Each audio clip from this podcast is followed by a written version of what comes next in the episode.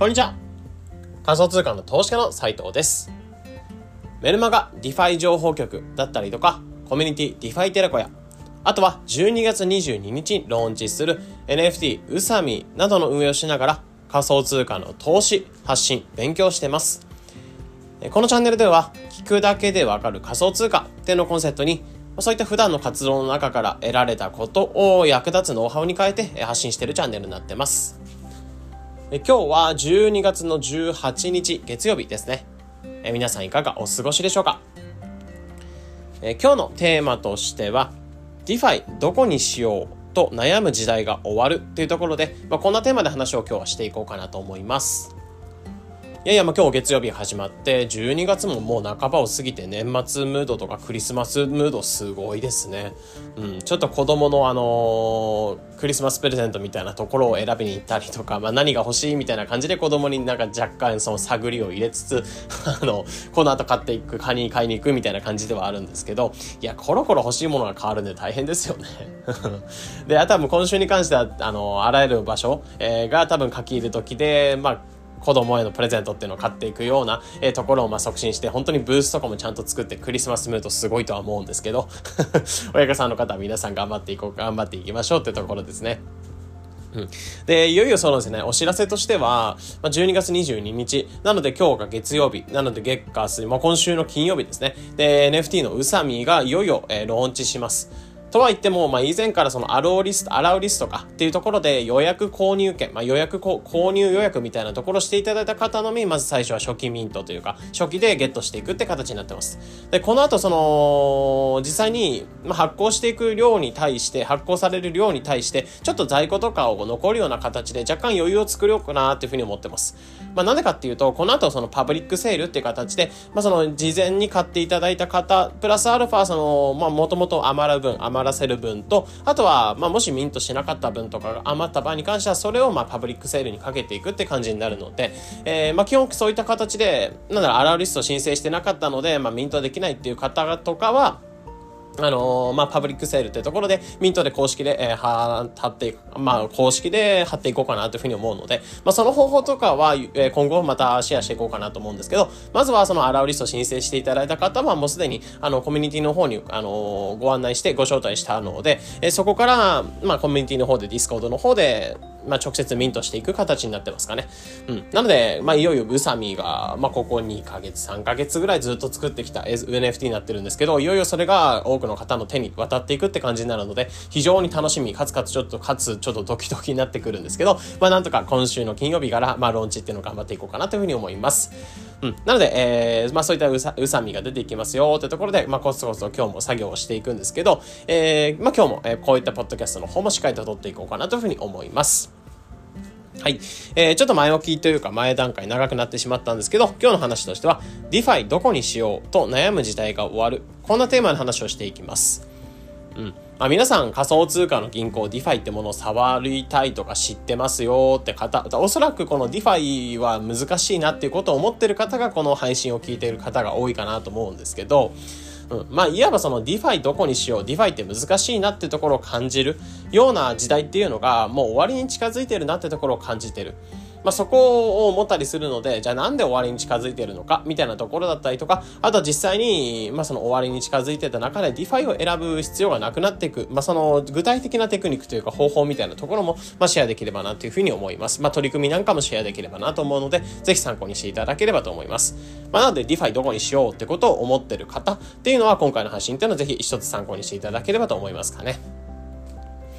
はい。じゃあ DeFi どこにしようというふうに悩む時代が終わってるってところで、まあ、仮想通貨の銀行 DeFi、まあ、そこにお金を預けていくってなった時に、まあ、DeFi ってめちゃくちゃいろんなところがあって、で、しかも操作方法とかも、まあ、なんとなく似てきてはいる、似てはいるんですけど、言うても結構そのプラットフォームによって預け方が違ったりとか、えー、ちょっと特有の仕組みとかがあったりとか、結構やっぱり難しくなってきてるはいるんですよね。で、僕もやっぱり最初 DeFi を触り始めますってなった時に 結構、うん、まあ、本当難しかったんですよね。めちゃめちゃ難しかったんですよ。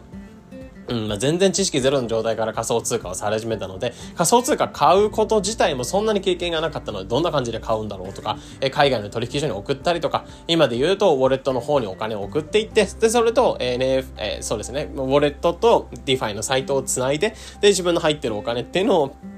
まあ、預け入れしていくって感じになるんですけど、その操作がめちゃめちゃ難しい。まあ、それだけでもそうですし、その預け入れする際にもいろんな預け方があって、えー、結構やっぱ選んでったりとか、まあ、本当に操作難易度が高かったりするんですよね。うん。で、そういった中でやっぱり DeFi 難しそうとか DeFi どこにしようみたいな、どこを選んでいけばいいんだろうみたいなことを悩む方が多いかなと思ってて、やっぱりこれは世界で言うと0.1%以下ぐらいの方しか DeFi って今触ってないって言われていて、まあ、ここの、まあ、触ってないっていうところが言われるゆえんとしてはやっぱりここがたくさんある、操作難易度が高いとか、えー、難しいっていうところが、まあ、一つのネックとしてあるんじゃないかなと思いますね。うん。で、そこで、まあ、最近であれば、この DeFi をどこにしようっていうふうに選ぶってことがユーザーとしてやらない、やらずに済むようになってきたってところではあるので、ここら辺を話していくと、まあ、いわばその、DeFi ってものを預け入れ代行というか、えー、特にユーザーが選ぶことなく、まあ、サービス側がここの DeFi に預けますよみたいなところを、まあ、提示してくれるサービスが増えてきたんですよね。うん。まあ、いわば僕らユーザーとしては選ぶ必要なく、もうすでに選ばれたものの中にお金を入れていけば OK みたいな状態になっていて、えー、しかもそこら辺は監査とかかかってたりとか、ちゃんとセキュリティチェックみたいなとこがかかった上で、えー、ちゃんと預けるような場所なんかも出てきてたりします。まあ、なので僕らユーザーとしてはわざわざ選ぶ必要がなくなったってところで、えー、基本的に例えばなんだろうな、えー、料理とかで例えていくと、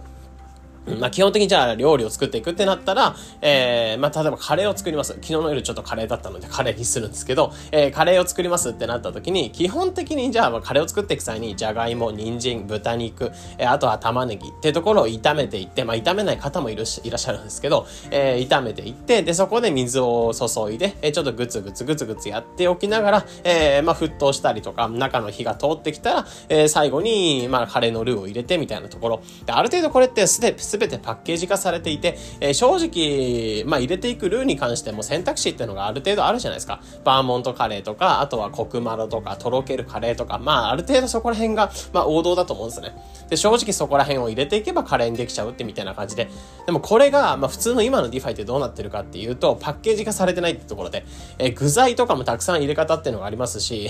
料理の幅としても、えー、じゃがいもじゃなくてなんかさつまいもを入れるタイプがいろいろあったりとか、あとはそうですね、えー、豚肉に関しても牛肉も選ぶ OK ですし、豚肉は例えば、えー、胸とかバラとか いろんなものがあるので、えー、そこら辺は幅広く選ばなきゃならないとか、っていう感じで結構それぞれ預け方とか入れる具材みたいなところもユーザーとして選ばなきゃならないんですけど、えー、このカレーはこういう風に作れば OK です、みたいなところがパッケージに全て書かれていて、で、それを普通にかき集めて僕らとしては、まあ、カレーを作っていけばいいように、DeFi においても、まあ、こういったもパッケージで作られてます。えなんでこのパッケージ通りに、えー、入れていけばば運用ができますよ、みたいなところがたくさん出てきてる。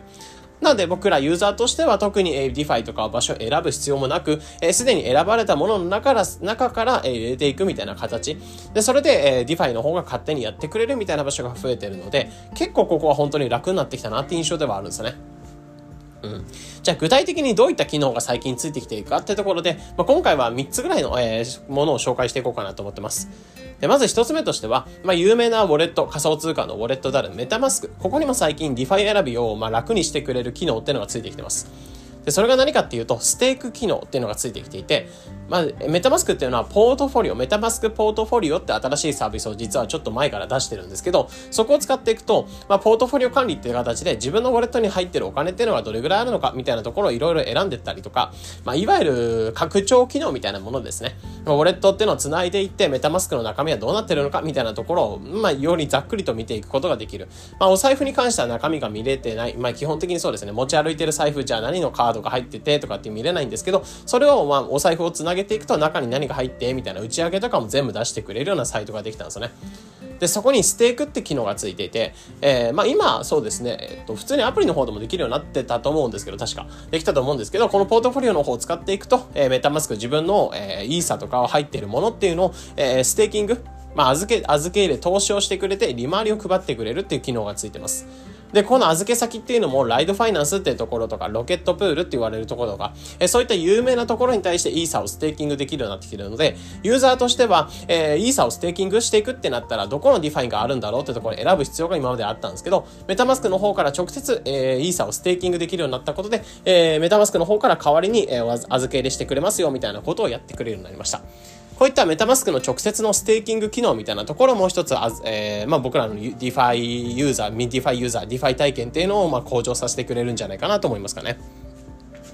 あとは運用代行サービスみたいな、 DeFi の運用代行サービスみたいなところも出てきていて、えー、僕らユーザーっていうのは基本的にじゃあ効率的に、えー、 DeFi ってお金を運用していくってなったら、まあ、例えば A のディファイにお金を預けて、で、そこに預けたものを担保に何かお金を借り入れて、で、その借り入れたお金をどっかにお金預けてまた運用していくみたいなことをやったりとか、結構やっぱり2つ3つの DeFi っていうのをまたぎながら効率運用化していくってことがある、やる必要があるんですね。もちろん年利数パーセントぐらいだったら1個の DeFi とかで OK なんですけど、それをさらに、十数パーとか十何十パーとかにしていくんだったら結構やっぱり効率化していく上で複数の DeFi をまたぐってことが増えてきます。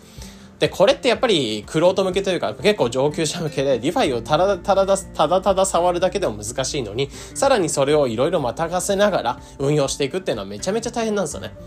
うん。で、これをやっぱり運用代行っていう形で、まあ、一つのパッケージ化してくれて、えー、一つのディフまあ、 DeFi、そこの、えー、運用代行サービスみたいなところにお金を入れていくと、そこの場所が代わりにいろんなところで複数に預け入れしてくれて、で、そのの利回りが出てきたものっていうのを最大、えー、最終的にまた複合して、えー、合成して自分のところに手元としても、手元に報酬として、まあ、配っていくみたいなところはもう出てきてる。まあ、いわば本当に、そうですね、お掃除代行サービスみたいな感じで、僕らとしては、例えばそうですね、エアコンとか何か掃除しますってなった時に、えー、基本的に薬剤とか何か自分で選ばなきゃならない。そこをお掃除代行サービスに、えー、まあ、まあ、お願いしてしまえば、まあ、シンプルに薬剤とかすべて掃除、まあ、エアコンが綺麗になるような薬剤っていうのをすべて持ってくれて、えそれで綺麗に掃除してくれる。しかもプロなのでめちゃめちゃピカピカにしてくれるっていう状況で。うん。やっぱこれ素人でやるとカビが取れなかったりとか汚れが取れなかったりするんですけど、ここをまあかなり、えー、綺麗にしてくれるっていう感じで、まあ DeFi においてもそういった運用代行サービスみたいなところが出てきてるっていう印象ですね。あと最近結構トレンドになってきてるなっていうものとしては、利回り付きのチェーンってところで、まあ、いわば僕らっていうのはネットワーク、ブロックチェーンを使っていく際に、基本的にアプリとか使っていく、 DeFi とか使わない限りはガス代とかをかかっていく。で、そのガス代が消費し続ける感じで、アプリを使っていくたびにお金が減っていくっていう状況ができてるんですね。で、これを最近変えようっていうところで、最近は利回り付きチェーンっていうのが流行ってきていて、えー、お金を置いとくだけで利回りっていうのを配ってくれるチェーン、ネットワークっていうのが生まれてきてるんですよね。なので本当に最近有名なのはそうですね、イーサとか USDC っていうのを預け入れして、えー、それをまあチェーンの方に置いとくだけで利回りっていうのをもらっていけるっていう仕組みを導入してる、例えばブラストとか、あと今朝メラマガでも書かせていただいたマンタパシフィックってところなんかもこの利回りを配る仕組みなんかも発表をしました。うん。ってところで、やっぱりここの、えー、まあお金置いとくだけで利回りってのをもらっていける。まあガス代がかかったとしても、えー、そこの利回りでなんとか補填をしつつ、えー、何かサービスとかアプリを使っていくってことができるようになる。うん、まあで、しかも使われてるネットワーク自体がガス代とかかなり安かったりする、レイヤー2って言われる、まあ、イーサレムの脇道的な存在で、えー、動くようなところなんですけど、これガス代がめちゃめちゃ安いってところで期待されてる技術になるので、えー、この上で利回りを配るみたいな環境で、えー、安く早くうまいみたいな、いわゆる吉野家的なネットワークワークにプラスアルファ、えー、利回りを配っていきますよっていう特典を配っていく、特典があるような形ですね。まあ、こういった形で、よりガス代をかけずに、かつ、利回りがもらっていけて、ガス代っていうのが補填しつつ、で、かつ、お金ってものを、まあ、より自由に使っていく、ネットワークを使っていく。まあ、僕らとしてはガス代がかかるっていうところ、ネットワークを使うだけでお金がかかるっていうのが、今のプリクリプト界ではあるので、ここら辺がやっぱりより改善されていくんじゃないかなってところで期待されてる技術なんかもありますね。うん。まあ、こういった形で僕らユーザーとしては、特に今言ったように、えー、DeFi をじゃあ何か触り始めますってなった時に、えー、裏で何が起きてるってところもより理解しておくと、まあいいとは思うんですけど、特に理解しなくても、まあ、シンプルにお金を預ける、えー、増やせるよっていう機能がついてるだけで、僕らとして預けるだけで、裏ではそういった DeFi にいろいろ預けたりとか、まあ、えー、複雑な運用なんかも実行してくれるってところがサービスとして増えてきたりとか、えー、機能として増えてきてるってところが増えて、あるんですよね。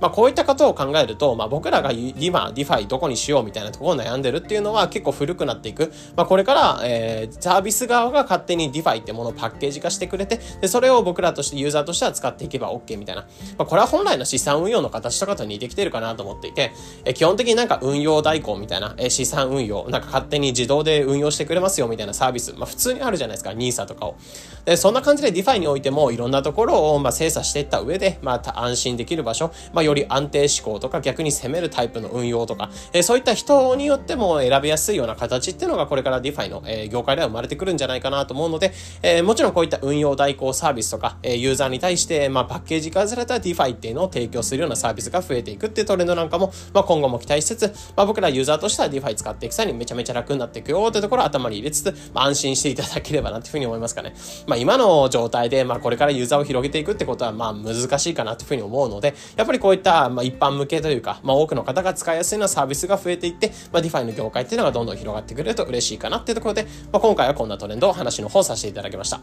えなので今回の内容っていうのがためになったよとか参考になったよって方とかは、いいねだったり、えー、あとはそうですね、コメントとかもくださると嬉しいかなというふうに思います。